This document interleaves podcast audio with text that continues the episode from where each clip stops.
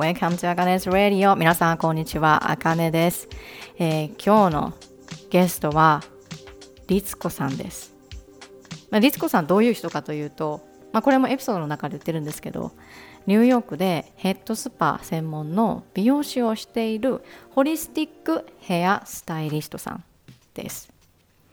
で律子さんとこうあの出会ったきっかけっていうのがえーと、私と律子さんのビジネス、えー、コーチが一緒なんですよね。なのであのビジネスコーチを通じて律子さんに出会うことができました。そしてですね律子さんすごいこのあの、えーと、ゲストの方に毎回毎回質問をしているんですよ、えーなんかねこう簡単なバイオとかっていうものをあるフォームに書いてもらったりとかしてるんですけどそしたらそこに書いてあることこれまあエピソードでも言います。ニューヨークに今住んでいらっしゃるんですけど、まあ、9年前にヘッドスパをアメリカに広めるというミッションでミッションを掲げて35歳。聞いて。35歳で単身渡米をされてます。すごいですよね。私多分35歳ってなったら多分なんだろうコーチングとかにこう出会ってなかったりとかしたら35歳で渡米しようって多分思ってないと思う。うん。思ってないと思う。でねそのあの律子さんってこう忙しいこう女性の人たちにこう自分で自分の体は自分で癒すことができるんだよっていうそのセルフケアとかをあのエッセンシャルオイルを用いてまあ、セルフケアメンターだったりとかあとは、えーと、Facebook のコミュニティっていう無料のね Facebook コミュニティっていうのもあったりとかなんかそこでこういろいろこうどちらのこうエッセンシャルオイルとかで、えー、どういうふうに癒したらいいのかなとかっていう癒したらいいのかっていうのをこうはあのなて言ったらいいのかな発信をしたりしている方です。で実際もう本当にあの何て言ったらいいんだろう。あのニューヨーク・タイムズとかね。あの第35回ザ・ベスト・オブ・ニューヨークセルフケアの部門でこう選ばれたもう取り上げられた人でもあるのでものすごいことなんですよね。ものすごい人なんですよ。律子さんって。すごいんですよ、うん、でねまあ今アメリカに行きたいって思っている人でアメリカに行きたいとかあとはメキシコに行きたいとかハワイに行きたいパリに行きたいあとこうね今コロナとかでねこういろんなあこう壁があるじゃないですか。こうワーホリに行きたいと思っているけれども年齢とかがこうあれでどれでとかってなんかねいろいろあると思うんですよ。でも律子さん35歳でアメリカに行ってるんですよ。なので私たちだってできます。絶対できます。いつからでもできる。でこのエピソードでね一番やっぱり伝えたいのは律子さんからこう言っていただいた言葉で私のこのポッドキャスト田舎に、えーと、住んでいる人、まあたうん、あのなんて言った私自身がそうだから。私自身田舎に住んでてで海外に憧れがあって。で、えーと忙しく働いてて。プラスセルフケアも全然できてないとか。なんかねこうこれ過去今今言ったのって私の過去の話なんですけど。そういう人たちに向けて、えー、発信をさせてもらいます。そういう人たちに向けて、えー、このエピソードをお届けしたいなっていうふうに思います。はい。でえっ、とまあエピソードあのこの後に続くんですけど最初はねこうスピリチュアルなこととかをこう話お話とかしました。まあそこからこうなんで35歳で単身渡米をされてかつなんでヘッドスパだったのかっていうことをこう聞いていったりとかあとはこうね律子さんがパッションがなかった時ってどういう風な心情だったのかとかこれねここ聞いた時に私と同じ思いが This is me って思ったの。なんかもう本当にもうとりあえずもう聞いてほしい。聞いてほしいです皆さんに。はい。でまあなんかこうパッションがねこう見つかった時にこう体の状態とかなんかこう体ってどういうふうに変わったことがあったのかとかっていうこともあの聞きました。なので、えーと、ぜひこのエピソード。今さっき私が言いましたよね、えーと、田舎に住んでいる人。そして田舎に住んでるけど、まあ、これあのなんて言ったらいいの？全部が全部該当するわけじゃないけど。田舎に住んでたりとかあとは海外に行きたいと思ってるのに行けないっていう人今ね。であとはなんだろう自分忙しく働いてて自分のセルフケアなんかできてないっていう人。うん。もうぜひ聞いてください。ぜひ。もう本当に。もうあとはもうあのあと忘れてた。あの私なんか何もできないとか私なんかっていうふうに思ってる人絶対聞いてほしい。じゃあもう私のこの話はもうあのいいのでもうとりあえずもうあの律子さんのお話を聞いてください。で、えっ、ー、とまあそのね律子さんの、まあ、自己紹介から始まってで一旦なんかこうスピリチュアルな話になると思うんですけどその後の話に深い話をさせていただいたりとかあとは律子さんが今行っているえーと、Facebook のグループであるとかあとはワンオンワンセッションだったりとかっていうそういうこともあの言ってくださってますのでぜひ最後まで聞いてみてください、えー、では参りましょう。Conversation with 律子さん。You're listening to Podcast Akane Life よろしくお願いします、はい、えっ、ー、と今日はちょっとあの律子さんに来ていただいております。あの、もう早速なんですけど、あの、自己紹介を はい。お願いします。はい。えー、私ですね、ニューヨークのマンハッタン在住9年目になります、えー、ボルジェス・リツコと申します。え普段はですね、ヘアサロンで、マンハッタンのヘアサロンで、えー、ヘッドスパ専門で、ホリスティック美容師と私は言ってるんですけれども、うん、あの、ホリスティック美容師をしています。で、えー、その他にですね、日本の方には、エッセンシャルオイルを用いた、まあ、忙しい方向けに、えー、忙しい女性のためにエッセンシャルオイルを用いてシンプルに簡単にできるセルフケアっていうのをお伝えしています。なので私はセルフケアメンターというね、名前で、えー、そちらも活動しています。なんで日本の方と、あとヘッドスパはもうアメリカの現地の方になりますので、二つのお仕事を現在しています。すごいですよね。2つ、その、びあはい。の、美容院でヘッドスパもやりながら、で、サイドで、うん。あの、サイドじゃないですよね。でもそうなの。私ね、だからね、なんか最初はサイドって思って始めてったんだけれども、今ね、サイドじゃないの。そのエッセンシャルオイルの方も、すごく自分のもう、それは本当、それもパッションで、全然サイドビジネスって全然思ってなくって、めちゃめちゃ私の仕事、普通に仕事って思っているんですね。仕事だし、自分の、なんて言うんだろう、それもミッションだと思って、えー、うん、そうなんですよ。やってるんですよ。で、私アメリカにずっとちょっとしばらく何年かいて、日本人の方とつながってなかったので全く。で、日本人の方ともうちょっとつながりたいって思った時に、えー、自分が使っていたエッセンシャルオイルがですね、あの、まあ、会社が日本にもあるということで、あの、お客様、ね、あの、買っていただいて、一緒になんかエッセンシャルオイル通していろんななんかセルフケアリチュアルだとか体を整えるっていう習慣を共有できたらなって思って始めたのが2年前ですね。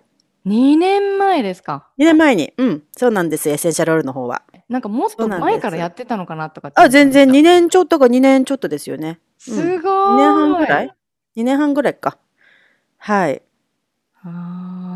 その前は全然私エッセンシャルオイルなんか全然知らなかったですよ。アロマなんか無印で買ったやつちょっとたまに焚くぐらいしか知らなくって。あのー、うん。多分皆さんと同じようなレベル？あの一般的な無印で買ったやつ持ってるみたいなディフューザーとか、ね、生活の木とかで買ったの持ってるぐらいの、ぐらいのレベルで。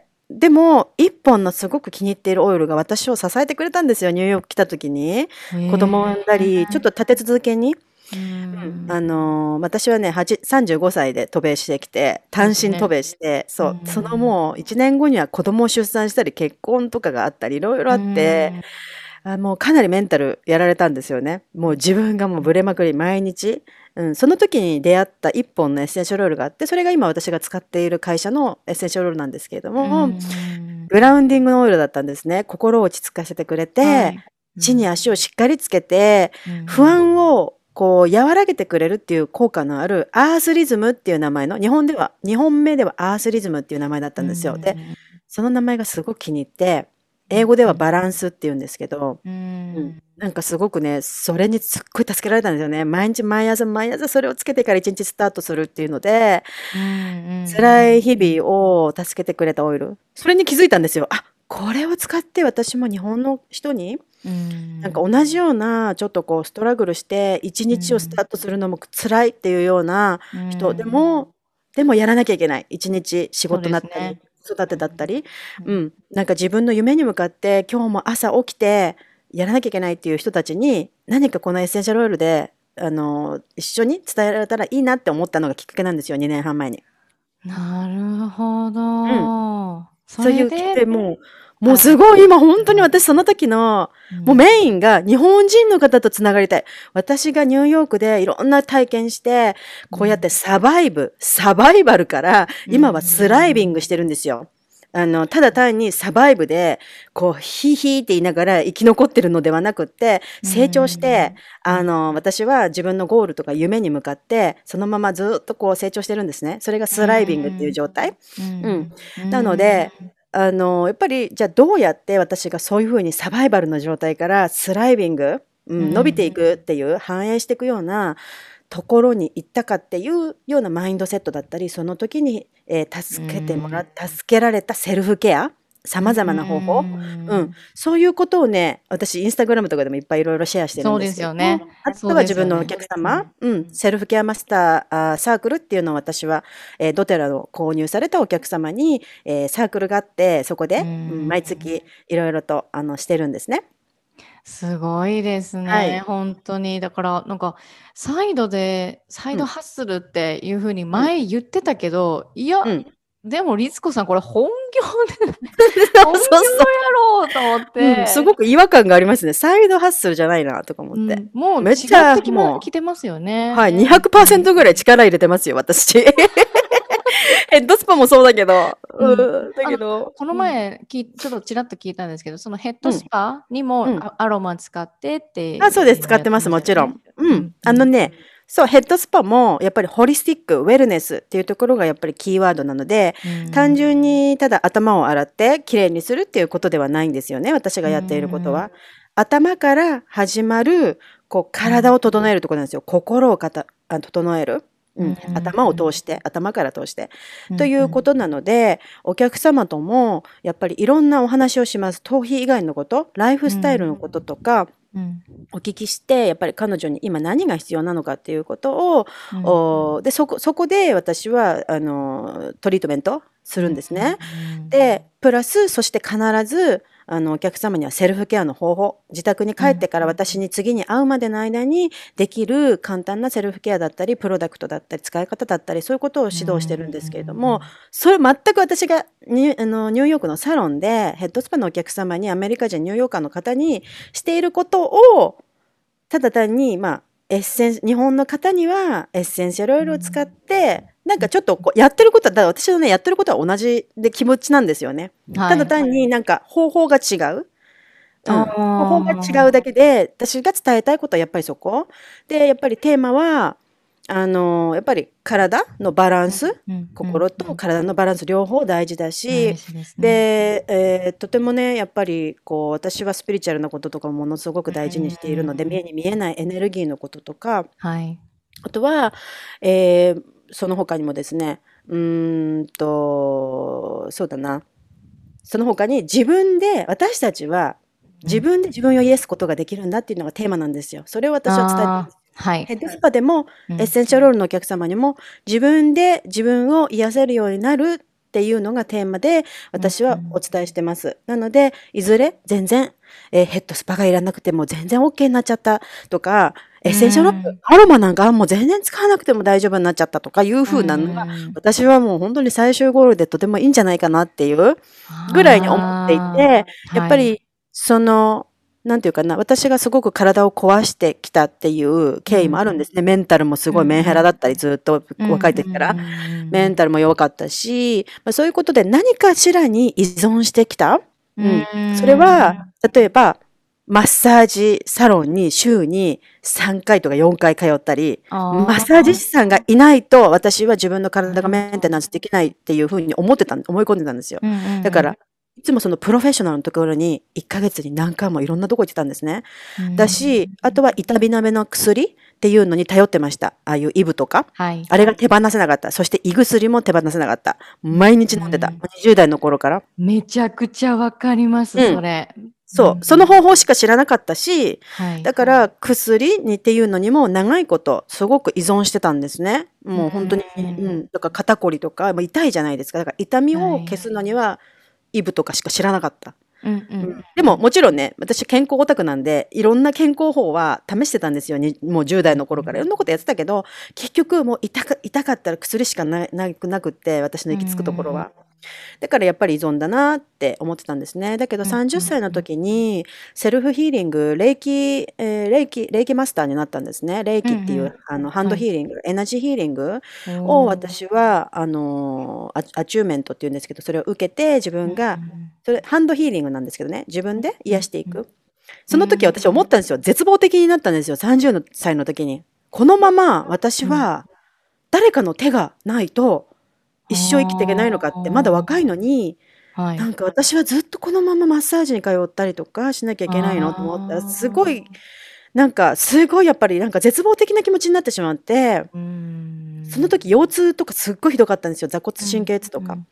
で首もあのひどくって肩こりとか、それにななってた原因、原因というかその、うん。その時に何かこうやってたことっていうのはうん。何かあったんですか、あのなんでそうなっちゃったか？あそうですそうですそうです。なんでそうなっちゃったかはね、やっぱ20代、25歳ぐらいの時にちょっと腰痛めちゃったんですよね。寝て、なんか寝て、椅子に座っててなんか痛めてしまって。あうん。で、そこから、うん、治療院に通い始めたりして、ううんん。で、肩こりとかはね、やっぱり20代、25歳ぐらいの時かな、やっぱり、いいつも肩こりも全部。まあ、もともと私は体を使う仕事で、うんまあ、肩うんとか凝りやすいんですよね。あの、うん腰にも負担かかる、立ち仕事なんで美容師で。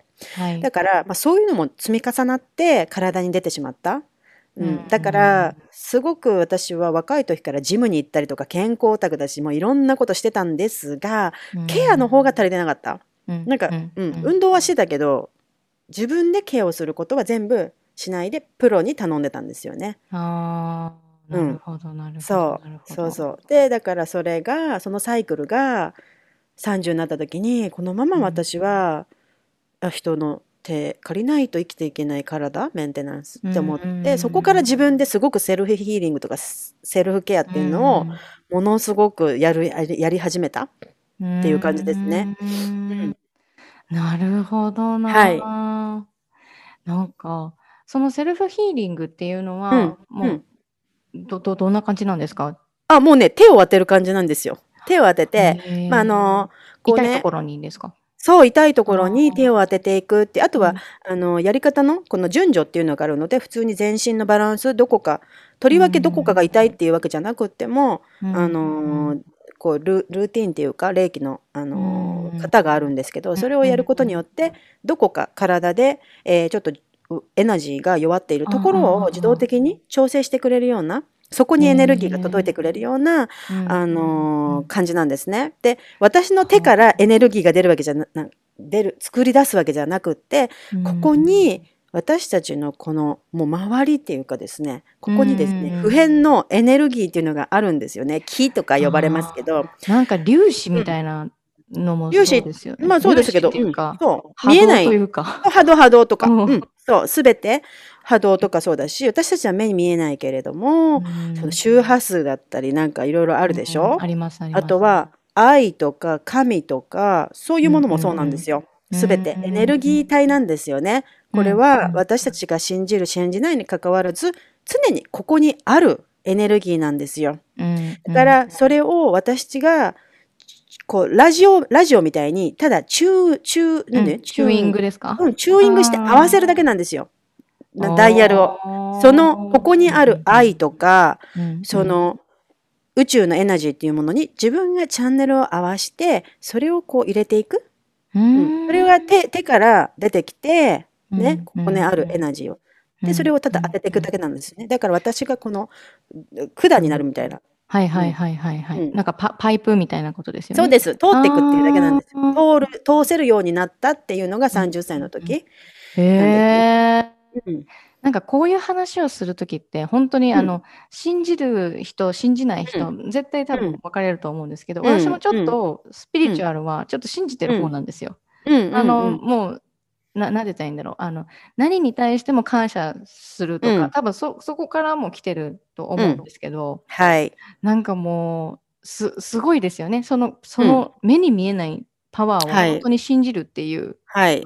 あの私全然クリスチャンとかでも何でもないんですけど、うん、私も全然宗教とかも別にあの信心、うん。何か信心深いわけでも何でもないんだけれども、ただそのエネルギーっていうものを意識し始めた30歳の頃から、うん。えー体もの扱い方も分かってきたし、うん。えー何よりも自分がなりたい状態っていうのを引き寄せ始めたんですよねそこから。何でも。うん、なんだろうやっぱりそのお自分でセルフヒーリングをするっていうことはですねあとはうん。セルフケアをするっていうことは自分をトラストする。なんか練習かな、プラクティスかなって思うんですよ。なんかこう受け入れうてん。いってあげる練習みたいな。うん。うん、自分のことをやっぱりそこに疑いがある人がたくさん多いから今もセルフラブとか、うん。えーね、そういったようなことが今たくさん世に出ているんですけどまず、自分を受け入れられないうん。自分がそういうアビリティがあるっていうことをまず気づかない。まずまず気づかない、はい。だから、はい。まず気づくこと。ね。アウェアネスとか、まあ、アウェイク私アウェイクニングがあったんですよね。だから30歳の時にねもうなんかは私はこういう力があった。ここにはこういうことがあったってなんか急にそういう風になったんですよね、うん。うん。だからやっぱりそういう段階がみんな多分スピリチュアルっていうとなんかすごく怪しいんですけど全然怪しくなくって、うん。私たちはもうこの魂の存在自体がスピリットうん。のそのものなんでね。全然ね、うん。スピリチュアル系の人とスピリチュアル系じゃない人みたいなっていうことはないんですよ。みんなが魂の存在なんで、みんながスピリチュアルなんですね。だからここに、うん、これを本当に分かるとですね、いろんなことがね、すごいヒーリングされていくんですよ。いろんなトラウマとかが。私は本当に20代の頃とかもなんかすごくこう、引っかかっているいろいろな問題があったんですけれども、自分に対してだったりとか、親に対してだとか、わかりますそういうことでわかります。めちゃめちゃわかります、はい。すごい20代の、まあ10代の頃からね、20代にかけてもずーっと子供の時からずっとあって、それが、うん。やっと30歳で、それと、まあ決別っていうか、区切り、なんかうまく自分を分けて、うん。きちんと、あのーなんだろうな、もうちょっと自分に誰かの、なんとかの親のせいでとか思わないで、うんうん、あの、できるようになったんですよね。うん。ああなるほどうん。なんかもうその瞬間すごくわかりますうん。なんかもうあちゃんまたアウェイクニングが。アウェイクニングあの最近やっぱりあるんですよ、うん。なんて言ったらいいんだろうまあその文字とか、うん。あの声とかうんあと写真とか見てたりとか、うんその人を見てたりとかすると、やっぱ色感じるとか、まあこれ共感覚っていうその感覚の持ち、うん感覚なんですけどそれもなんかこう小さい頃からあったのはあったんですよ。うん。気づいててでも、うん。みんなそうだろうなとかって思ってたんですけど、うん。そうじゃないっていう全然そうじゃないね。色見えない、別に。最近気づいて、うん。であのそれに気づいてあなるほどなと思ってうんもうちょっと気になるからもういろんなことちょっとやってみようと。なんかこうデザインにもやってみようと。なんかそういうことをしだしたら、うんこの前もうめちゃくちゃなんかこう、なんて言ったらいいんですか、テレパシーとかそういうんじゃないですけど、うん。あのーあれがありました。えっ、と、私コンビニで働いてた時があるんですけど、その時に、あの、これめちゃめちゃ最近ですよ。こ今日、うん今年の2月とかそのぐらい？うん。今もうその人そこで働いてないんですけど、あのーえっ、と、なんか一人、まあ、京都出身っていう人がいたんですよ。うん、で、京都出身、ああ、なるほどなーと思って。で、なんか、ずーずずーっとずっとなんかこう感じるなって思ってたんですよねその人から。うん。うん。でなんか赤いリボンとか感じるし、うん。なんかこれすごいんですよ。だからなんかなんでそんなことを思ったんだろうとかって思ったんですけど赤いリボン感じるし、でこのこの人にこの赤いリボンこのひ一つぐくりにしてたりとかするんで、うん一つぐくりに赤いリボンすごい似合うなとかあとはなんかこう狐見えるなとかっていうふうにうん。思ったりとかうん。したんですよ。あの見えるというか感じるうん。波動で。うんうんうんで、ってなったらもうあのその人がもう巫女さんを巫女さん感じたんですよね。うん。で、あれ？ってなって。でこの人、京都だよな。京都出身って聞いたなと思って。で狐も見えるな。これなんかあるぞってなって。うん。でポロッと私が言った時にうん「まるさん」って言ってあの「出身京都ですよね」って言ってあのー地元ってあの京都の伏見稲荷の神社の近くじゃないですかって聞いたんですよ。うんそしたらもうズバリ当たってなんかえもう、今鳥肌立った？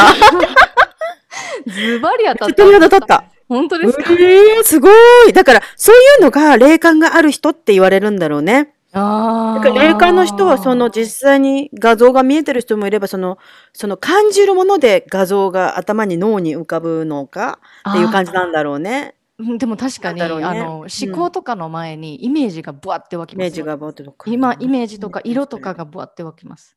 わうんお、すごい、それ。でもう一だから発で、まあそうそう当て当ててしまったんで、えうん。私言ったっけって言われたんですよ。前に言ったっけ、私京都っていうことしか言ってないけど、うんうんで、も、え、なんでわかったんって言われた言われたんです。そしたら、うんもう本当にその人の、あの、えっとお家その実家が、うん。あのもう京都の伏見稲荷の神社の近く本当に近くらしくて。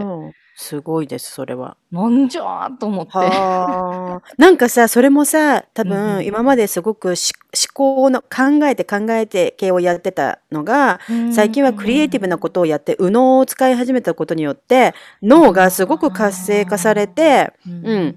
何かその才能が、そういった才能、うんうん、刺激されたんですかね。がすごく刺激されて開花したんだろうね。ああ、多分だからさ、やっぱり私たちも、これは別に本当にみんなそうだと思うんだけれども、日頃私たち思考で、なんかもう頭で考えようとするじゃない。うんその感じるっていうことがもうどういうことかわからない。だからすぐ考えちゃう、頭で。はい、で、やっぱりその感じるっていうことで一番手っ取り早いのはアートだと思うんだよね。クリエイティブなことすること。その、なんていうかな、みんなさ、別にみんながみんな絵が絵描くのが好きとかさ、そういうわけじゃないじゃん。ん。であのーだけれども何かその手を動かしたちょっとアート音楽だったり、うんうんうんうんその好きなもんなんかねそういうことをちょっとやってみるうんと、絶対そういったあの今までなんか感じられなかったこの心の、うん。心で感じるっていうことを覚える気がする。だから私アートは本当にプラクティス。なんか自分のことを知る。本当のことを知る？なんか、それは、私は美容師だから、すごくクリエイティブな仕事？もう、今はね、全然ヘアカットとかしてないんですけども、もともとはずーっともうね、ヘアカットもしてたし、ヘアカラーとかデザインをずっとしてきたので、やっぱりもうクリエイティブ派なんですよ。だから今だったら、なんかデザインしたりするのが好きなんですね。キャンバとかでなんか作ったりするのがはい。好きなんですけど、ああいうのがやっぱり没頭して楽しい瞬間。やっぱり色とか選んだり、うん。フォント選んだりするのがもうものすごくときめく瞬間で、やぱりそういうことするのが、なんか、なんだろうね、違ったところを使うから、あ気分転換にもなるし、なるほど、そううちのね、旦那さんもそうなんですよ。すごくやっぱり同じアート派で音楽作るのも好きだし、もうペイント、全然ね、へったくそなんですよ。だけど大好きだドミニカですよね。ドあドミニカン、うん、ドミニカ、ドミニカカ系のアメリカ人なんですけど、ラテン系なんです。彼はやっぱりもう自分の自己表現と、うんその言語化がすごく下手くそなんですよ。言葉が、喋るのが。エモーションが出せれないの。全然ダメなの。で、あ、言葉でエモーションが出せれないってことです出せれないの。うん。だからすごく結体構、では、体とか音楽とかでは出せてる。すごい出すんでしょうね。だから多分、その、なんだっけ音楽作ったりビート作ったりとか、もう没頭してビート作ったりやっぱりペントでアート作ったり洋服作ったりがすごい好きでその瞬間はもうめちゃめちゃハッピーなんですよね彼はねそれがすごく自己表現でやっていて普段は全然本職違う仕事してますけれども、はい。彼にとってはすごくセラピーなんですよね。うんわかります、その気持ち。そう。だからやっぱりそういうことをしてると、いろいろな今まで何かスタックしていた、人生でスタックしていた問題みたいなものも、そのクリエイティビティによって解決されるって思うんですよ、私。うんだから私、それめちゃくちゃ思います。ね救われますよね。これ、だからね、ドツボに落ちて、うんうんなんか、なんか、悩んじゃってる人にはですね、うん。ぜひね、何かクリエイティブなことをセルフケアのプラクティスとして、なんかやるのってとってもいいよって思います。私ね、それクッキングなの。クッキング。お料理。はいお料理もそう。うそう、私はお料理はすごく自分のセルフケアで癒し、だか、ら料理ができる、えー時間がないぐらいに忙しい時がすっごいいっぱいあるんですけど。でもね 料理してる時は本当に没頭してすっごい楽しくてそれを食べるもう料理ってさ五感全部使うじゃない？匂いから味から。もう音から全部じゃん？うん、五感。うん確かに。大好き、うん、食べることも好きだけどもやっぱり作ることとやっぱりで、うん。なんか見た目？何の野菜入れてこういう組み合わせでとかいろいろ考える。なるほど。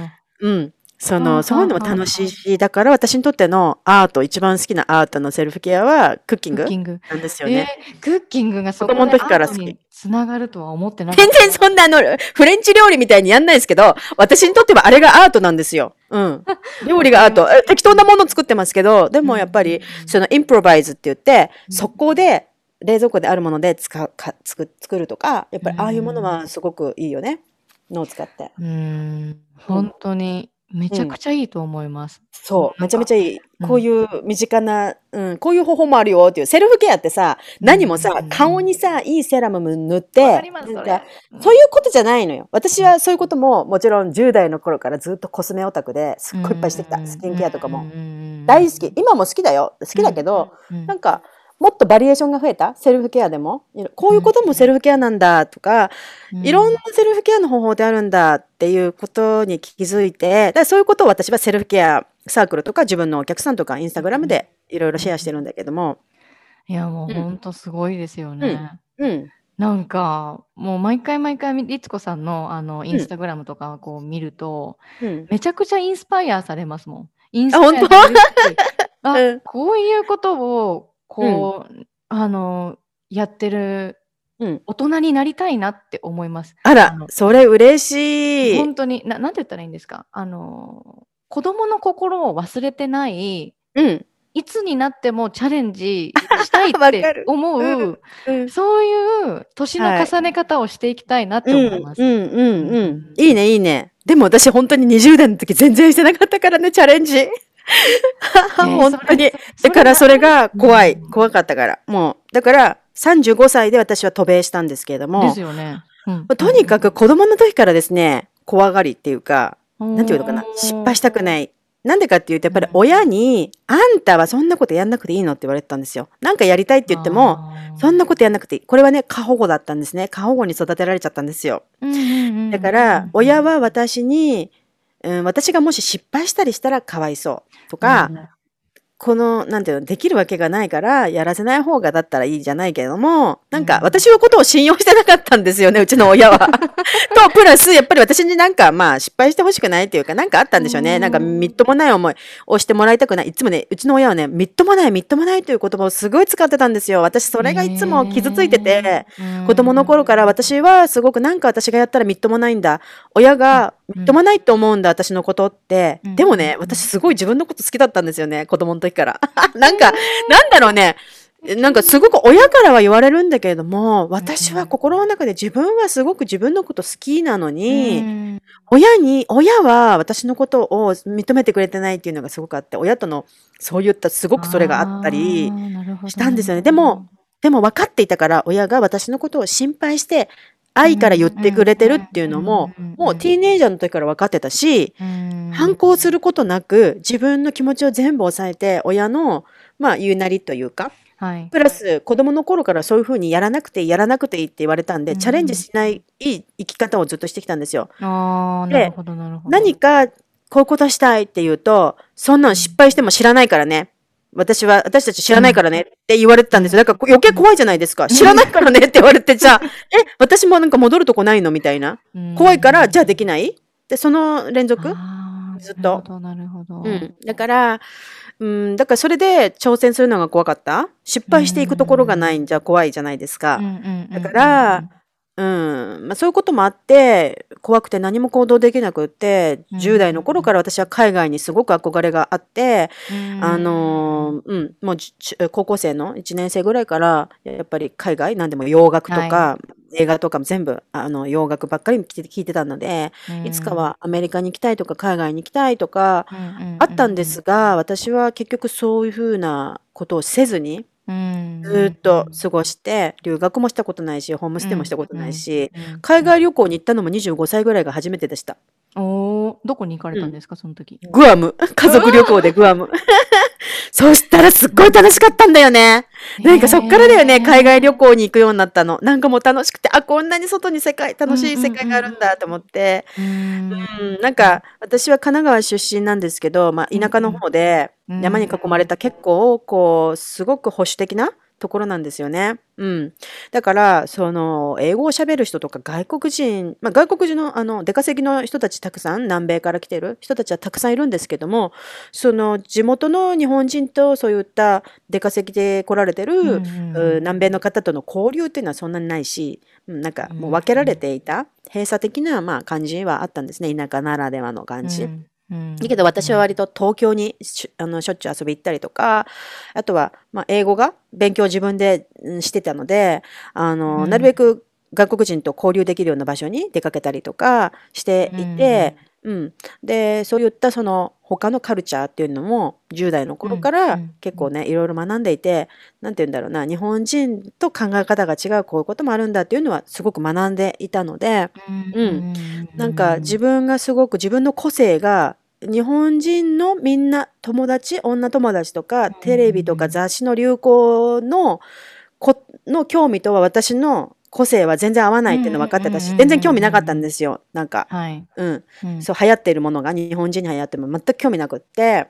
だけれども、うんその外国のものとかもいろいろ見てたしあ自分にぴったり合うものっていつも思うとアメリカ、うん、ちょっとこうニューヨークとかそういうものが私にぴったりだなっていつも思っててアメリカ人のなんか感じが。うんうんうんわうんなん。かそれわかります？あの体で感じるもの、うんあのうん。理由はないんですけど、でもなんか感じる、なんかこう、うん。好きだなっていうふうにそ感じる、うん。その感覚わかります？だからね、その時は本当に10代後半と20代前半ぐらいは、うん。それこそ、なんて言ったらいいかな。あのさ、性で言うと、性同一性障害みたいなんとか、ジェンダーのアイデンティティがわからないとか、そういうの時ってあるじゃないですか。それの国籍バージョンっていうの、人種バージョンっていうの、なんて言うんだろう。私はすごく日本人であることにものすごく違和感を感じていて、なんかその日本人っていうのがどうしてもしっくりこないって自分で思ってたんですよ。で、はいつもアメリカ人の友達とかといると、すごく私はやっぱり、なんか私は絶対アメリカ人だみたいな。だから、アメリカかぶれって言われたら、それまでかもしれないけど、でもそういうアメリカかぶれとか、そういうのじゃなくて、うん本当にアイデンティティが私はアメリカ人だってぐらいに思ってたんですよ。へーすごい違和感があったんですよ。日本人じゃないって思ってた。でも今は私めっちゃアメリカに来たらめっちゃ日本日本人だってアイデンティティ分かりましたけどね。だからそれも気づきじゃないですか。海外に出たら、うん。わあ、私はやっぱり日本人だって。うん、35年うん それ気づいたんですけど、うん長いこと、長いこと20代、10代後半から20代かけて、もう15年ぐらいはジェンダーアイ、ジェンダーじゃないや、なんか人種アイデンティティみたいなクライシスになってましたね。へーで、本当ニューヨーク来てから、うん人種のるつぼですからね、ニューヨークはね。そうねもういろんな人種がいて、いろんな見た目もあって、うんで、それまで私はアメリカ人みたいになりたい。こうなりたい。アメね、あ私はアメリカ人だとか思いながら生きていたのが、完全に日本人の自分で、もうこの肌の色も私、色白が大嫌いだったんですけど、私は色白。もうこれで。とか、癖っ気で、あとはちょっとカービーな体、あの、っていうのももう自分だ、もう全部受け入れられて、もう本当セルフアクセプタンスで、真のセルフラブ、自分のことがもう大好き。これでいい。私は変わらなくていい。私は、あの、ラティーナ、ヒップホップのビデオに出てるようなラティーナみたいなあんなファッションしなくてもいい。あの、そんな、おウエストキュッてなってお尻ポンとかやいらいらない。もう私はこの今バディでいいみたいな。もうそのぐらいになって、うん。そう。なんかもう真のアメリカ、ニューヨーク来てから本当にわ、本当の意味で自分のことを本当に深く理解して、すべてを受け入れられたあのがあります。ーいや、でもそれ行動しないとうん本当に分かわんかんなかった。よかったと思って。うん、勇気を出してきて。うん。うん。で、なんか私思ったんですけど、はい。35歳までもううんなんか、こう、二十何歳から35歳の間うんで、やっぱりそのストラゴみたいなのうんはあったんですか？めっちゃありましたよね。ありましたよね行。きたい、でも行けない、行きたい、行けない。でも、はいななんで35だったんですか？35だったのは、きっかけはですね、東北の震災ですよね。東北の震災が起きて、あ30、私が34歳の時に東北震災が起きて、ーで、私は神奈川県なんで、やっぱりものすごく揺れたんですよ。すごい揺れて。で、神奈川県民はですね、ちっちゃい頃から、いつか関東大震災が来て、すごい街が崩れると。そういう風に育つんですね。なんか大きいね、断層があるんですよ。だから、その市に通っている、もし、だから関東大震災サイクルがね、あの、うん。絶対あるから、そうしたらもう街が崩れるとか、うん。で、で、心の準備があるんですよ、神奈川県民って。うん。で、あの東北震災が来た時に、あ、来たって思ったんですね。ついに来たって。ついに来たって思って、すっごいでかい地震だったんで、うん。震度5強とか、うん。うん。で、もう全部すごかったし、あの時。停電になっちゃって何が起こったのかわからないような状態で。うん。で、あの、私仕事してたんですね、美容室で。で、うんお客様をですね、誘導してもカラーとか頭についちゃってるお客さんとかを、なんか、うんモモールで働いてたんですけど、うんあのうん駐車場に避難、避難して、みんなで、うん避難して、もうみんないて、で、地震がすごい来るわけですよ。なんか、余震みたいのも来て、多分3回ぐらいなんか揺れたんですよね。うん私、その時に思ったのが、あ、こうや、私死を受け入れたんですよ、その瞬間に。あ、こうやって死んじゃうんだと思って。ああそういうことか。全然ね、怖くなかったんでね、あの時にね、ああ、こうやって人生終わっちゃうんだって、あっけなく。こんな地震来て、うんみんなで一緒に死んじゃうんだって。うんあ、もうこれは抗えない？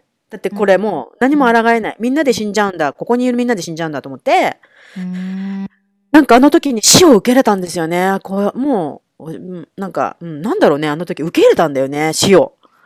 で、だけど、別にその後生き延びたじゃないですか、普通にね。うんあのうん、別になんか物が起こしてくるわけじゃなくて。うん、普通に生き延びて、そのまま停電のまま全部信号も止まっている道をそのまま自分のアパートに運転して帰ったんですよね。うんで、親とも連絡が取れない、どうしてるかわからない。で、ニュースもまだ何も何が起こったか全然わかんない状態なんですよ、車で帰るときは。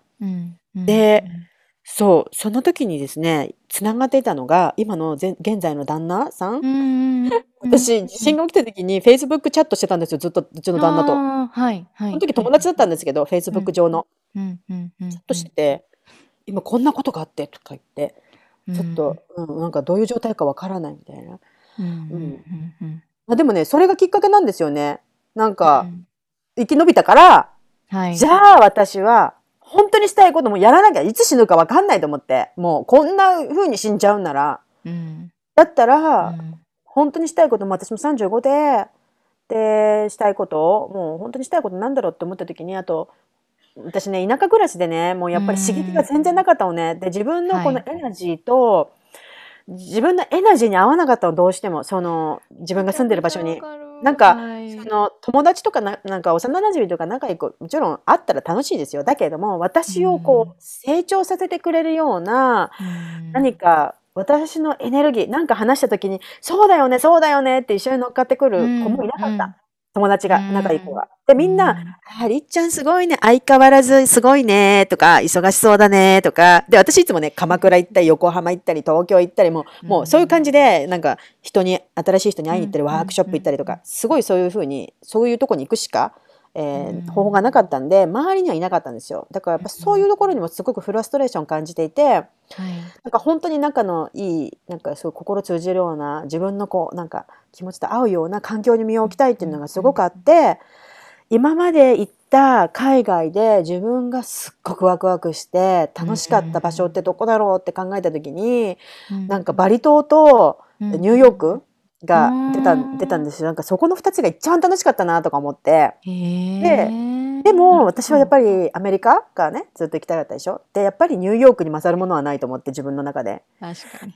もうニューヨーク、でね、その時にチャットしてた旦那、今の旦那。彼ニューヨークに住んでて、で、いつも、もし律子ニューヨーク来るんだったら俺のところに泊まっていいからって言ってくれてたんですよ。だからじゃあ彼の彼のところにあの部屋借りて住もう行こうと思って。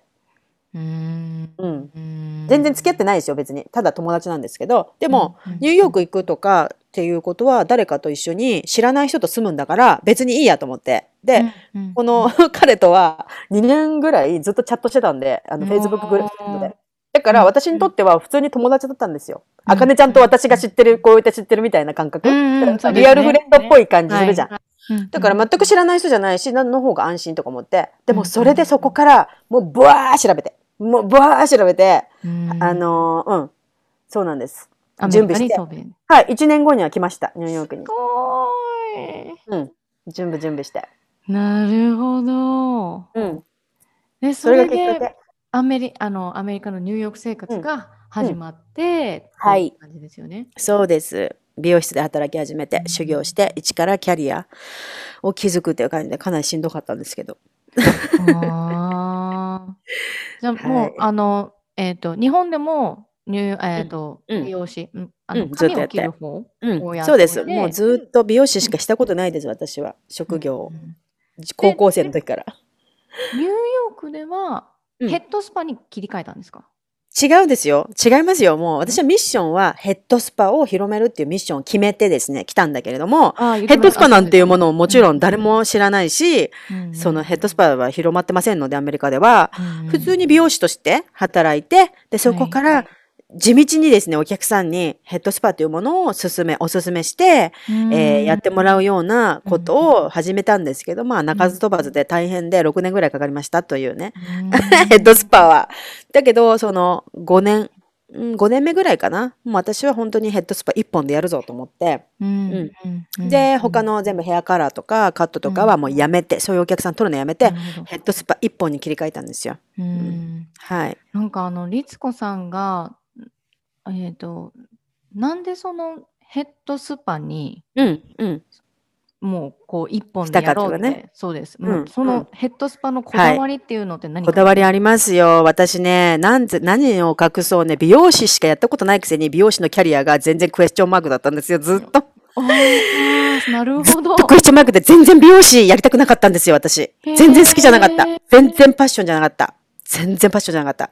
で、美容師になるのを決めたのが、高校生の、高校16歳の時に美容師になる、美容学校に行くことを決めたんですけど、もともと私は美容師になりたかったんじゃなくて、メイキャップアーティストになりたかったんですよ。で、私いつも雑誌、愛読してたオリーブっていう雑誌があって、その、あのメイク、外人さんが結構モデルで、すごくなんかアーティスティックなメイクがあって、それにすごく憧れて、こういうことができる人になりたい、メイキャップアーティストになりたいって思ってたんですね。で、それで、そういうメイクを手手がけてる人がみんな、代官山とかの美容師さんだったんですよ。青山とか。あ、すごい。で、で、当時はもう、美容師がメイクをやるメイキャップアーティストっていう感じだったんですね。だから、うん、そうだな、なんかメイキャップ学校に行くよりは、きちんと、まあ、美容師の免許を取って、彼らみたいに美容師で、えー、美容師免許を取って、そしてメイクをやっていった方が、なんかキャリア的にはいいなと思ったから、美容学校に行こうと思って、もう美容学校に行く。そのためには、だから、いや、別にやりたくもない美容をやらなきゃ、あの、髪の毛のこと学ばなきゃいけないからやってたんですよ。で、修行しなきゃいけないんで、美容師になるには。やっぱり何年も。だからやり始めちゃったから、っていう感じでやっていた。仕事として。でもだから全然好きで自分が美容師になりたいと思って始めたことじゃないし、メイキャップアーティストになるのに必要だ。でも途中でね、なんかやっぱりさ、なんていうのかな、そういうの夢、夢に、夢じゃなくて、日常に流されちゃったのかな？なんだろうね。もうなんかなーなーになっちゃって。メイキャップアーティストになるには、やっぱ東京に出なきゃいけないし、あの、やっぱりそういう人につかんなきゃいけないし、田舎でメイキャップアーティストなんかまず無理だから、当時ね。そんなの。ねあの、活動はしてましたよ。地元のグループに入って、なんかそういうことはしてたけども、あとはサロンでメイクをお客さんにするとかはしてたけれども、私が憧れる雑誌に載っているメイキャップアーティストになるには東京に修行に行かなきゃいけないわけですよ。で、じゃあそこで私がじゃあ東京に行って働きたいかって言ったらノーなんですよ。だし、親元を離れて一人暮らしどうやってやるのみたいな。どうやってそんなことできない。さっきも言ったように、やっぱり10代の頃から私にはできない、できない、できないって言われて育ったから、そんな自信ないんですよ。東京に行くとか。もう怖いそんなすごい人たちがいっぱいいるとこに行くの怖い、無理。みたいな。うんだからそのオプションがなくて、ずーっと地元に、そのまま、学校は東京に行ったんですけど、ずっと通って、通いで行って、まあ神奈川ですから、近いんで。で、そのまま地元の美容室に就職して、もうずーっと地元にいたんですよ。ずーっと地元に35歳までいました。ああ、なるほど、なるほど、うんなるほど、なるほど。はい。なんでこんな大都会にいきなり35歳で飛び出、ニューヨーク。だから、私東京ってオプションがなかったんだよな。なんか東京そんなに好きでもなくって。だけどやっぱニューヨークはすごく好き。だから、同じ都会でも違う。まあ今でもいてもやっぱ違うなと思いますね。東京と日本は。ああ、そうなんですね。暖かい。うん。うんうんうん。暖かい。そして受け入れてくれる、この、なんか、心がふ広いんですよ。すごくニューヨークって。誰でも受け入れてくれる。あ誰でも受け入れてくれるからみんな来るんだけど、ー自分ですごく自立してないと、どんどんもう淘汰されていきますうんうんうんうん。それぐらい厳しいとこなんではありますが、うんすごく手を広げてくれてる街なんですよ。ニューヨークは。確かに。私もい、もう人生で一回でもいいんで、死ぬ前にニューヨークは行きたいです。ニューヨークの来てくださいよあのアートにうん触れ。たいですね。もうアートなんかさ、アートも日常だもん、日常。ですよね。うん。もうんだからそういうのもすっごい楽しいの。うんすごい楽しい。やっぱアートが好きだから、うんうちの、あのね、旦那さんも大好きだし、うちの娘も大好きだから、やっぱり、いろんなところ、公園とかに普通にアートがああったりする。ううんあのーし、まあ、もちろん有名な、あの、ミュージアムもいっぱいあるし、普通にそんなにあるんですよ。うん私のサロンの近くとか、有名な、あの、アメリカ自然史博物館とかめっちゃあるしね。そういうとこもタダで入れたりとかうんするし、うん。なんかもう日常。だからそれもあるから、娘を子育ては、やっぱりこのアートに触れられる、リアルなもう、すごい本格的なミュージックとか、無料でみんなおあの演奏してるし、それの環境がもう素晴らしいですね。自分にとっても nourish、nourishment。うんそういうのを見るのが。私、ジュジュちゃんを見てて、あの、ん娘さん見てて、うん。羨ましいなって思うんですよ。めちゃくちゃ、私、私も思うよ。私もああいうふ うになりたいや。わかる。だからそう思って、私も自由に。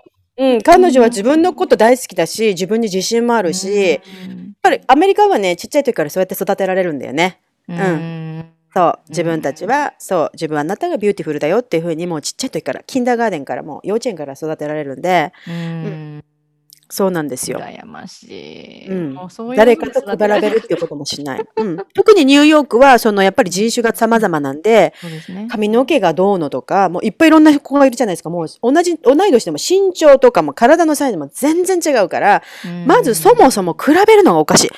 違うのが当たり前っていうのがデフォルトなんですよ。それが素晴らしいし、うん、うんんそう。う。なんるほどな。そう、いいよ。ね。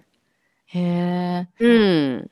ちなみにちょっと、あの、話が変わるんですけど、ヘはいッドスパってアメリカでは、まずそんなに流行ってなないとか、みんなわか知らな知らない。そういう、うん、そういった、あの、なんか概念っていうのがなくって、なで、そうだ、私なんでヘッドスパってにしたかって話してなかったですよね。なんでヘッドスパかというと、だから、美容師が嫌いだったんですよ。うん。うんうんで美容師、クエスチョンマークだったんだけど、うん。私、その自分が体を壊したりとか、腰痛とか肩こりとかすごかったじゃない？で、いつも言ってたでしうんうんょそのセラピストに。うんで、私もね、マッサージ上手だったんですよ。で、お客さんからいつも、その、あなたの肩マッサージすごい上手だから、いつか、あの、マッサージ屋さん出してとか、そのシャンプーもすごく褒められてて、いつもうん。アシスタントの時から指名されたりとかしてたので、うんうんそこは唯一美容師の嫌いな美容師の中でも自分が得意だったことなんですよね。でもうん。それで自分が受けてたから、ここやったら気持ちいいそうだろなそれもある。わかるの。そうなの。うんわかるの。うん。どこをしたらいいわか気持ちいいかが分かったんですよ。とでそれもあって、で、うん、途中でね、セラピストになろうかなと思ったんですよね。転身しようかな。あんまりにも褒められるし、私も美容師にパッションないから、じゃあセラピストに、うん、転職しようかなと思ったんだけれども、私の体があまりにも悪かったので、とてもじゃないけど、マッサージを仕事にするっていうのは、ちょっととてもじゃないけど、現実的ではないなと思って、諦めてたんですが、そしてその時にちょうどヘッドスパというものが業界に現れたんですね。なるほど。行ったんですよ。ちょうどタイミング的に。で、そのひヘアサロン、ヘアサロンで頭のマッサージをしながらリラクゼーションを提供するっていうようなコンセプトのヘッドスパが出た時に、あ、これだと思って。美容師辞めなくていいこれだったら。私はもうこれだったら得意ってなって、にそれが20代のちょっと後半ぐらいかな。うん。で、これが私の得意なもの。大好きなことって思ったんですよね。転職ですね。私も今なんかその話を聞いて、うんビビビビビってきました。うんこれだやめなくていい。やめなくていいと思ったの。だから今までずっとあるわけですよ。美容学校に行かせてもらった。ね。うん。でうんこんなに長い間美容師になるまでに修行した。嫌なのに頑張ってきてやめられないんですよね。でうん辞めたいのにキャリア変えたくても辞められない。で、自分にも何ができるかがね、潰しが効かないような仕事をしちゃって、今更会社で働くとかとてもじゃないけど無理。なるほど。あの、そういうことはできない。私何もできないって思ってて、何もできない、うん何もできない。美容師の嫌いでもこの仕事しかできなかったんですよ。うんだから、本当に20代はもう毎朝毎朝仕事に行くのも辛くって起き上がれないぐらい自律神経失調症になっちゃって、もうはい20代はめちゃめちゃでしたよ。だってもう朝辛いんですもん。もうだから、うん朝から泣いて、体も起き上がれない状態？うん行きたくないヘアサロンに。仕事したくないんですもん。嫌い、好きじゃないことやってるから。はい。わかります、うんそれ。そうんで、なんかそういう状態で、あの、毎日過ごしていて、で、えー体の調子もね、悪いしね、胃も痛いし、うんでうん、パニック障害もね、その時なったりしてね、年に何回か、ひどくて、あの、車を運転してたりとかしても、急にあの、呼吸があのなっちゃったりとか、汗、あ滝汗がうわーなったりとか、あとめまいうんめまいが、寝てる時とかにめまいが起きるんですよ。すごくないですか？寝てるのに夜。いきなりめまいで起きるんですよ。うわーって目が回り始めて、汗がうわーって出て、私びっくりして、それで、もう窓を開けて、外の庭の砂利の上に寝っ転がるみたいな、あ、なんか汗がすごいから。冷やすために なんかもうそんなちょっとく、なんかすごいそういう状態も自分がびっくりしちゃって、うん。なんかそのぐらい、こメンタルが体にすごく出てしまって、結構ね、そういう20代を過ごしたんですよね。構で、私はでも、そのメンタルの病院とか行ったことない。しで、う自分でうつだっていうのも分かってたし、なんかすごいうつだっていうのが分かってたし、あとは言語障害みたいにもなっちゃった時ありましたね。なんか、恋愛がうまくいかなかった時に、男と別れた時に20、24歳っていうかなんか結構ひどい別れがあって、その時には、あまりのショック症状になっちゃって、言葉が出なくなっちゃったんですよ。なんか喋ろうと思っても、もうなんか、多分、え、もうき、ハートが傷つきすぎて、もうエモーションが、こう、うわーって出ちゃうんで、なんか喋ろうとすると。だから言葉が出ないんですよ。だから仕事中になんかお客さんになんか喋ろうと思ったら言葉が出なくなっちゃって、なんかもうそんな状態になったりとか、もういろんなことになったんです、20代は。すごかったんです。えーすごいあとは、プラス、過食障害？あ、過食？うん。過食症？うん。うん。摂食障害が、もう、中学生ぐらいからずっとあったんで、えーうん。食べては吐くっていうの？自分にの太ってる体に対してのコンプレックスもすごかったから、でもいつもエモーショナルイーティングして、そのうつとか、もう不安とはいかすごい時はもう過食するんですよ、とにかく。食べて食べて食べて、吐くっていうのをすごくしていて、それも誰にも言ったことない。誰にも言ったこと誰も知らない。私がうつであることも、私がそういう過食の、うんことがあることも、なんか悩みがあることも、私の友達は誰も知らない。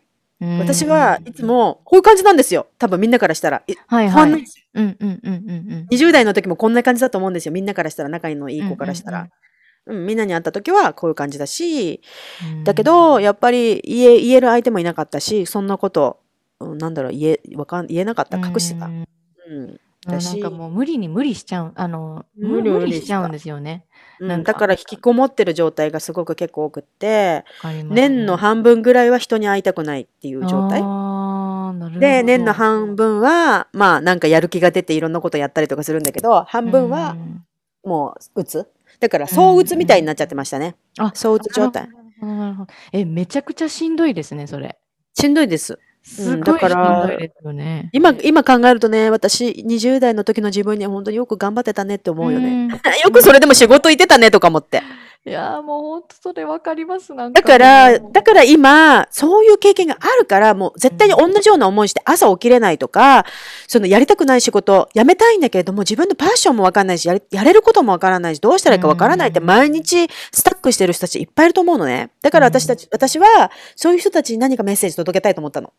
なんか、ななんか、あ、の、やっぱり今はソーシャルメディアもあるし、その、なん自分の周りの田舎とかさ、本当にさ、だって数人いつも周り、決まった人としか喋んないじゃん。その時ソーシャルメディアないですからね。出会うの、出会うのは自分が出かけていて東京に行って誰かと出会うしかなかったんですけど、ね、に似た者同士、like minded people がいるようなワークショップに行って知り合うしかなかったんだけど、今はソーシャルメディアで自分の考えとかインスパイアされる人にたくさん出会えるじゃないですか。はい、だからそこでちょっとした言葉に救われるとか、そういうこと？で私はじゃあそれができるなと思ったんですソーシャルメディア使ってそういうふうにやっていこうと、うん、同じような思いで今いる人たちに対して何かメッセージでもして、えー毎日そういうのを見てちょっと救われればいいなって、はいあ私一人じゃないんだとかあこうやってやればいいんだとかこういう考え方すればいいんだとか、うん、こういう方法で不安が和らげられるんだとかこういう方法で自分の好きとか強みとか自信を持って言えるんだ言えるようになるんだとかなんかそういうことが、私は本当に日本 入試の時誰も私ね先輩とかねそのなんていうの年上の自分に教えてくれるそのロールモデル誰もいなかったんですよ。はい、それが40歳ぐらいまでロールモデルがいない状態で生きてきていつも迷子でした。うん、でうん。いつも自分でだからなんか考えてうんなんかやってきたみたいな感じがあってうん。すごく絶望してたんですよね。メンターみたいな人が欲しいってずーっと思っていて。うん。で40歳ぐらいの時に自分が本当にこのままだったら私はヘッドスパも全然アメリカに広げられないどうしたらいいのかわからないってすごい悩んでた時にメンターが欲しいメンターが欲しいってずーっとなんか周りもすごい言ってたし、誰か私のことなんかこういうのを相談できる人教えてくれる人誰かいないかって言ってた時に、思い始めたらですねいろんな人がいっぱい現れてなんかメンター今のメンター。今は今はすごくたくさんメンターがいます。それはバーチャルで会ったことない人もいるし、うん、なんかね絶対実際知ってる人もいるし、うん、今はメンターに恵まれて私も常に成長して、えー彼女たちにインスパイアされているっていうねうん、のがあってだから私も自分の昔の自分に対してメンターになんかロールモデルになってあげようって思ったんですよ。なるほど。そう、だからいつも私がソーシャルメディアに語りかけてるのは、じ若い時の自分、なんか5年前の自分、10年前の自分、なんかその時の自分だったらこういう言葉が欲しかっただろうなとか、こういう人となんか DM でちょっとなんか話したりとかしたら、とかね、だって出なかったんだもん、そういうのがすごい悩んでた時、誰にも、誰に相談したらいいのか分かんなかった。なんか、だってメンターっていう言葉知らないですもんね。で知らないし、カウンセラーとか。日本とかも、まあ、心理カウンセラーとか、こう、いろいろいますけど、そのライフコーチとかっていうのも、ライフコーチとかメンターとかっていうのも、最近になってから、こう、浸透し始めたから、うん、何それっていうような感じでしょ？人が多分、結構やっぱり今今でもやっぱいると思います。そうだよね。だからまあ普通になんかうんなんか話せる人とか、うん、っていう存在 メンターって私はそう,、ね、そう思ってでなんか聞きたいことがあったら私の知ってることから教えて伝え教えてあげられることがあればなと思って、はい、それがそれをだからドテラでやってるんですよね私は。お客様は私とそうやって喋ったりあとは他のメンバーセルフケアマスターのみんなと集まる月に一のズームハングアウトとかもやったりしてるし、うん、うん、なんかそういうところでみんなとつながるコミュニティという感じでやっています。すごいですね。うん、もう律子さんの過去の自分、うん、まあ、集まってくれた人って、うん、過去の自分だからやっぱ大事にそうわかるから気持ちが。ですよね。うんわ、かるから気持ちがすごい通ってきたとこだから。だから今の私しか知らない人はさ、すっごい元気がいっぱいでさ、なんかすごい人と思うかもしれないんだけど、全然そうじゃなかったから。そんなね、私ね、みんなを見てる方がすごいなと思うもん。未だに。若い人はすごいな、みんなそんなことしてって、すごい思うぐらい、私はできなかったから、若い時。うん。うん。なるほどな。はい。了解で、了解ですって言ったらなんかちょっと 了解です。なんですけど。だからまあヘッドスパやってるってことよ。自分が唯一うん、なんかパッションっていうか、これだったら私はできるって思ったことを選んだだけ。ニューヨークに来るのに、うんあの、無目的で来てはいけないと思ってたので、だってすごいでしょ、みんな。あの、争いがすごいじゃない、争いが。うんだから自分はきちんと一個何かミッションを持ってこなきゃいけないと思って、うんじゃあ、うー自分でどうしてもこれだけは、ま、負けないっていうか好きだっていうこと、うんうんそしてできること、うんあの、を、って言ったらヘッドスパだったんで、じゃあヘッドスパを広めようと思ったんですよ。なるほどな。アメリカに来るき理由として決めたんですよ、それに。なんかないと来れないと思ってたから。だからそれもあってずっと来れなかったんでね。理由、私、なんか英語は自分で勉強してたから、うんうんうんなんかその、語学留学とかでアメリカ行くっていうのはちょっととてもじゃないけど、それは私ちょっとそんなことにお金使いたくないっていうか時間も。うんそう思っていたので、うん。だから自分のミッション、アメリカに来るために決めたミッションですね。ヘッドスパ。へえ。だからそこから、それ決めたから、それがパッションになっていたんですよ。うん最初からヘッドスパがすごいパッションだったわけじゃなくって、うん。それで来たから、パッションで今はやっています。それがミッションでやってるから。うん。素晴ら。素晴らしいです。だからエッセンシャルオイルもそうよ。私別に全然エッセンシャルオイル詳しくないのに、うん別にアロマセラピストになりたいとかパッションじゃないんだけど、でも私はあのツールがあるから日本人の人とつながれる。そして私のこのメッセージがつ届けられる。そしてああやってサークル、Facebook グループのサークルとかもやってみんなで集められる何かメンターをする、うんうエッセンシャルオイルとしてメンターができるんですよ。だから私、だから、なんだ、アロマがすっごい好きすぎてとかじゃないんですよねう。んうんうんうんわかります？ツールなんですよ、あれは。ただアロマを売ってるだけじゃなくて。全然違う。そうですよね。そこじゃないんですよ。うんやり方、あの、はい使い方とか、うんこう、マうん、インドそれも大事だけど、うん、そう、それももちろん大事なんで、アロマももちろん教えてるんですけど、そう、だけどそれよりも、うん、なんか話せる誰かがいる？体のこと、うん心のこと、えー将来のこと、なんか律子さんっていうメンター誰かみんなのなんかメンターになりたいなと思ったの。私がいなかったから。うんうんうんきっとそういう風に必要としてくれてる人いるんじゃないかなと思って。はい。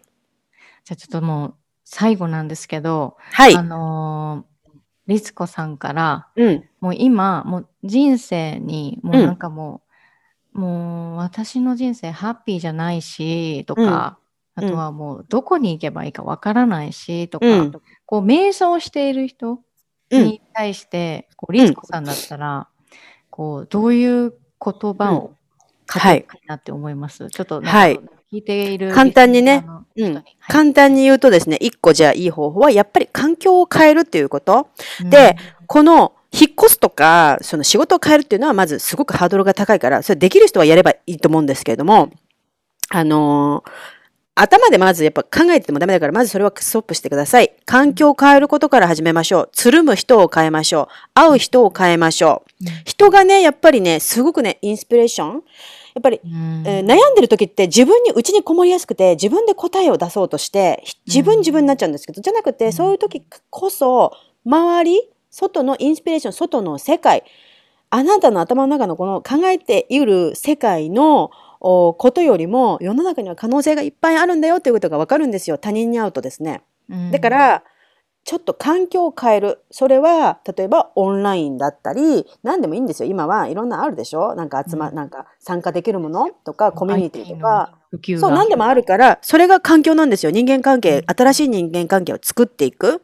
で、そういうふうに日頃、普段からやり取りをしたり、見たりする、えー情報っていう人たちで、すごく変わるんですね。あなたが今そこに住んでいる場所が変わらなくても、うんあなたのこの世界が変わってくるんですよ。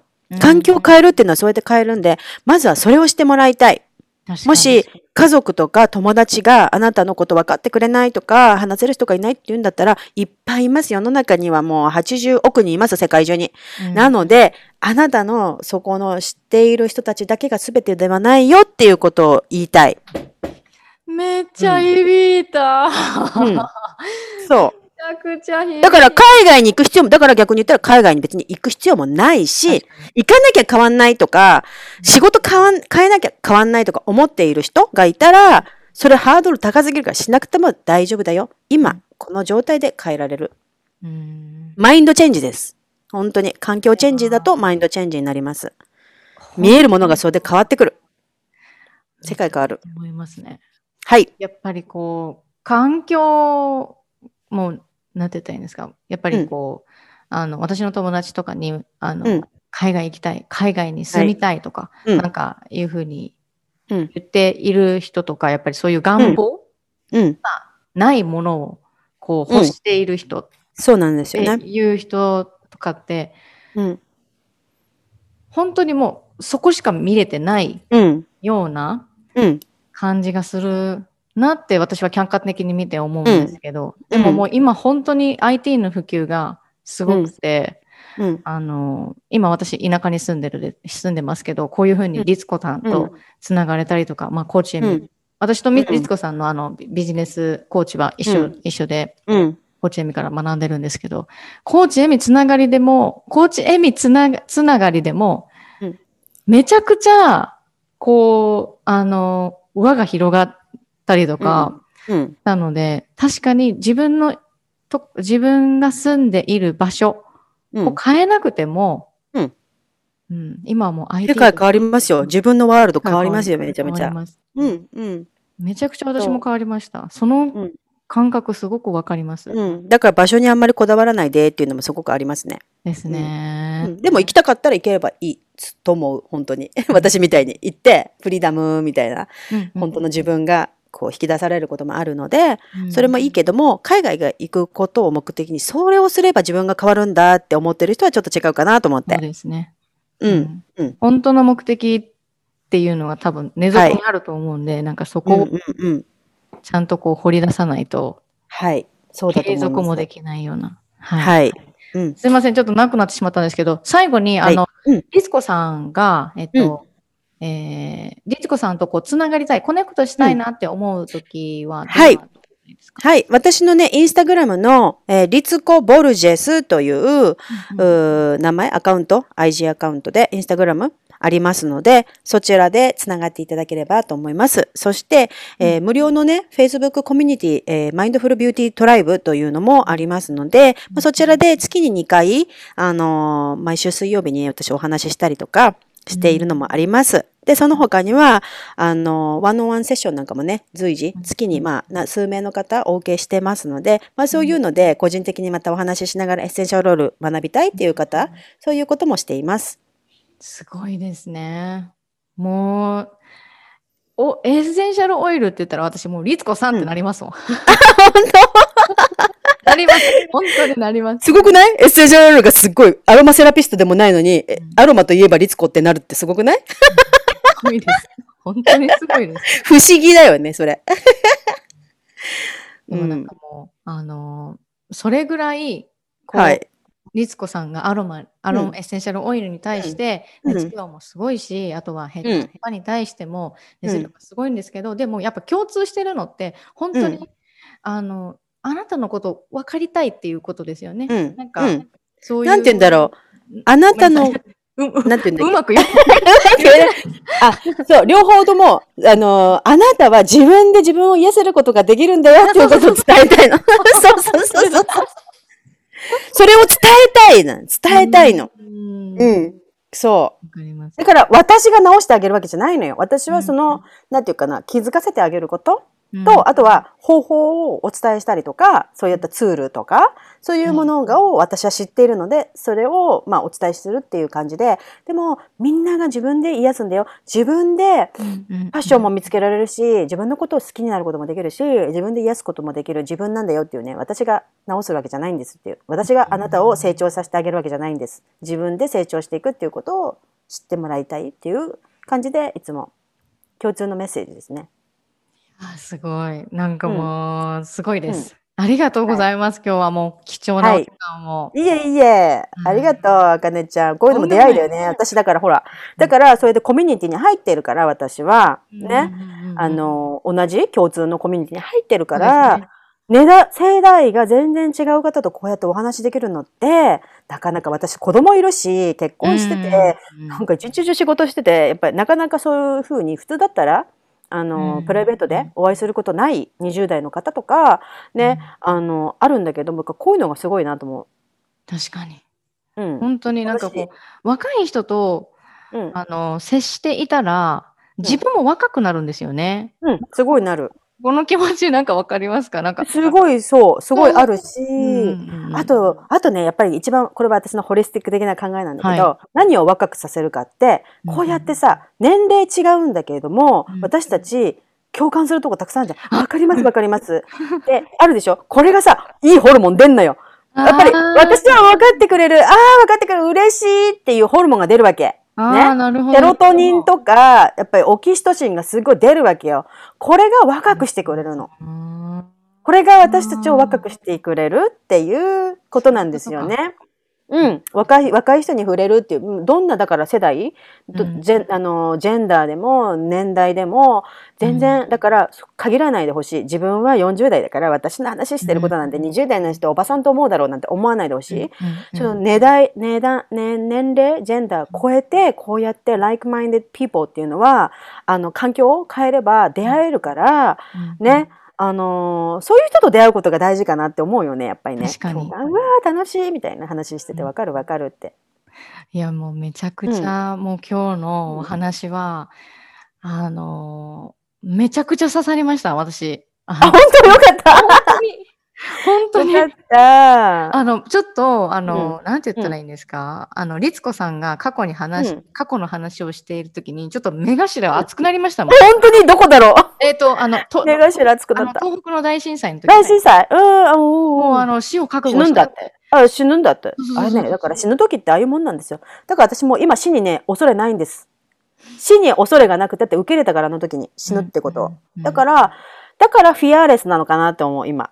あんなに怖がられちゃった自分が、あんなに怖がれて35まで何もできなかった自分が、今すごくフィアーレスで何でもチャレンジして、失敗も怖くないし、何喋って、何でも喋っちゃうし、何でもやっちゃうし、それはあの時に死ぬっていう体験をしたから、そして死を受け入れたから、あの、もう別に、なんだ、何やったって死より、あの、大変じゃないことはないというか。うん別に何でもやりゃいいよって思ってるんですよね。それがやっぱりフィアーレスな生き方に、私のテーマとしている、やっぱりインディペンデントとフィアーレスな生き方、アンナポロジェティックっていうのは、私のテーマなんですけど、誰にも謝ら、謝らない生き方。うん誰にもなんか、うん、謝らない生き方って日本語で何て言ったらいいかわからないけれども、こんなことやってすいませんとか思ってないんですよ、全然。うんうんうんこんなこと言っちゃってすいませんとか思ってないんですよ。ちょっと強すぎるかな、言い方が、なんて思ってないんですよ、全然。うん私はこう思ってるから言うんですよ、みたいな感じで、いつも、あの、何でも行動してるし、やるし、自分勝手と思われようが、それは私がこうしたい表現の仕方だし、伝えなきゃいけないと思ってやってるからって思ってるから、アンナプロジェリックで、うん、フィアレスに失敗も恐れず、失敗なんかいっぱいありますから、今でも。全然うまくいかないこといっぱいありますから。だけど、別に、それが何っていう感じでやってますね。いやー、すごい。もう今日、スピリチュアルの、まあ、話から、うん。えっ、と、まあ、律子さんが35歳うんで渡米された話、うん。で、うん。なんでヘッドスパだったのかっていう理由とかっていうのも、こう聞けたりとかして、うん。で、その当時のリスコさんのその心心情とか、体の変化とか、うん。で、そういうことがあったから、うん。あの、どちらのエッセンシャルオイルを使われたとか、うん。なんかもう、全部が全部つながってるって、なんうかん。思いました。そうなんですよ。ううん、そして私今聞いて分かったと思うけど私は全然特別な人でも何でもなくってニューヨークに住んでてなんか頑張ってそんなの律子さんだからできるんじゃないじゃなくって今聞いたように私もみんなが経験するようなことを経験してきた人なんですよ普通に。ね。みんなと同じ？みんなと同じで怖いし怖いし失敗するのも怖いし悩んでたこともあるし体も痛いしメンタルも弱いしっていう時がある。みんなと同じだよっていう話ですね。うん。なるほど。こうやってボーナビリティみたいなその弱さを出すっていうのも全然怖くないからフィアレスなので、ううんんうん。うん。全然。本当あ、は私、そこそこちょっと強めていきます、私。昔はできなかった。弱です。っていう。うん、だからそのうつだったこととも言えなかったし、過食症だったことも本当に誰にも言えなかった。これ最近ですよ言い始めたの私。うん過食症だったこと。ううんん、なんか自分のことディスガスティングって思ってたから過食症だあることって吐いてるからあなんかそうディスガスティングって自分のことを思っていてだから言えないよね。だけどもなんかうん、旦那さんが全てを受け入れてくれる。そこでね、ニューヨーク来てストップしたんですよ、吐くのが。旦那さんと出会って。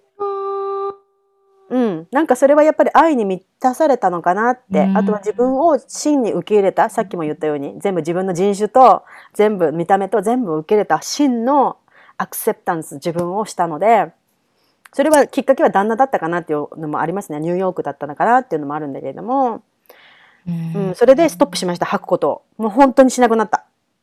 びっくり。あんなに十何十20年近く吐いてたのに。えー。うん。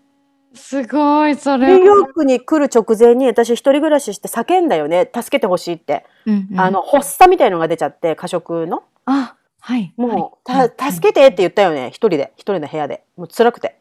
うん。でもどこにでなんかどこにど誰に話したらいいか分かんなかった。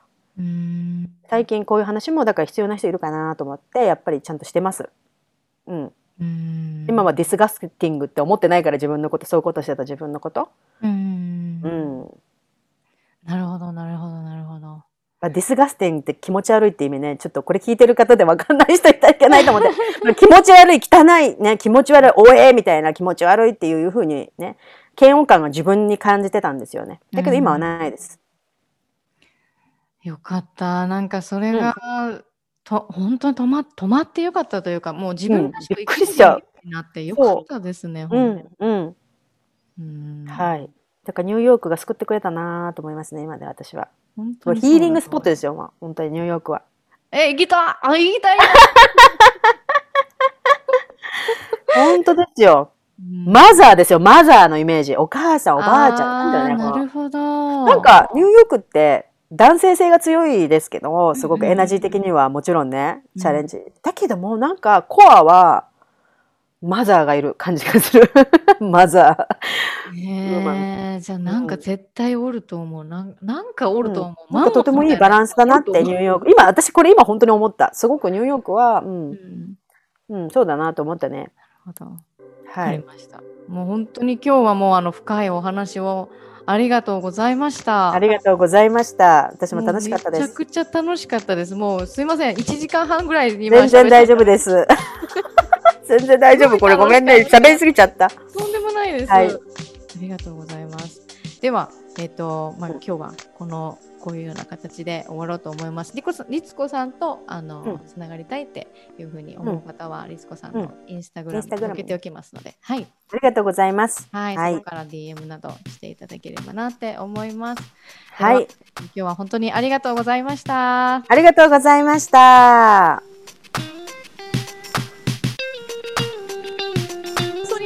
ございまめっ。ちゃ喋っちゃった。私ほらおしゃべり好きで好きだからさ、止まんないんだよね。いろいろ思い出の、もう喋りたいこといっぱいやりすぎるからさ、まとめるの難しいよね。あれもこれも喋った。そうなんですよ。なんか喋ったら、うんあのあこれもつながるからこれ喋りそんなるべく脱線しないようにとか思うんだけど、大丈夫です。全部ちょっと、うん、大丈夫だった。ごめんね。全然大丈夫。